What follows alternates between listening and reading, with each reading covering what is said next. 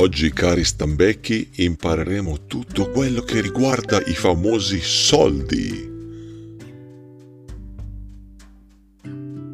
I soldi, detti anche denaro o danaro, sono così distribuiti. Alcune persone possono avere tanti soldi e altre pochi soldi o anche nessun soldo. Se una persona ha tanti soldi, mettiamo anche 7 o 8 soldi, è facile che presto per una balla o per l'altra possa arrivare tipo a 10 o addirittura a 11. Al contrario, se uno ha solo due o tre soldi, è facile che perda anche quelli in sostanza c'è un detto che recita si asciuga sempre sull'asciutto o si disidrata sempre sul secco, anche perché chi ha pochi soldi spesso li presta o li dona più volentieri agli altri. Ah, dimenticavo un particolare, a cosa servono sti soldi? Con i soldi si possono scambiare dei beni come cibo per animali, tessuti, pizzi, caramelle, burro, eccetera ma anche con servizi come stirare, spiegare come funziona un pianoforte, oppure eh, da dare a un medico per un controllo del cerume o un trapianto di cornea e altro ancora.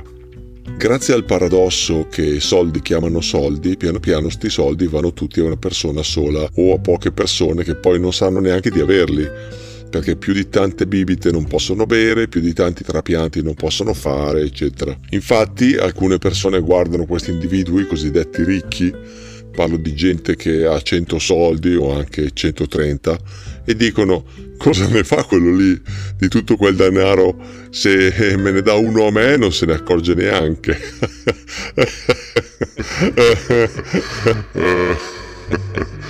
I soldi si ottengono in diversi modi. Per esempio te li danno anche se lavori, non dipende tanto se sei bravo o meno bravo, dipende invece se sei un adulatore o se porti un prosciutto al capo e robe del genere, ma l'ideale è che i soldi ve li abbiano dati i parenti, così non dovete giocare a paddle con il capo e potete comprare lo stesso tantissimi centrini, tovaglie o anche delle case. I parenti possono lasciarvi anche direttamente le case, che è molto comodo, ma questo è tutto un altro discorso. Mi scrive Luisa Veronica Ciccone da Burdisso, Cuneo.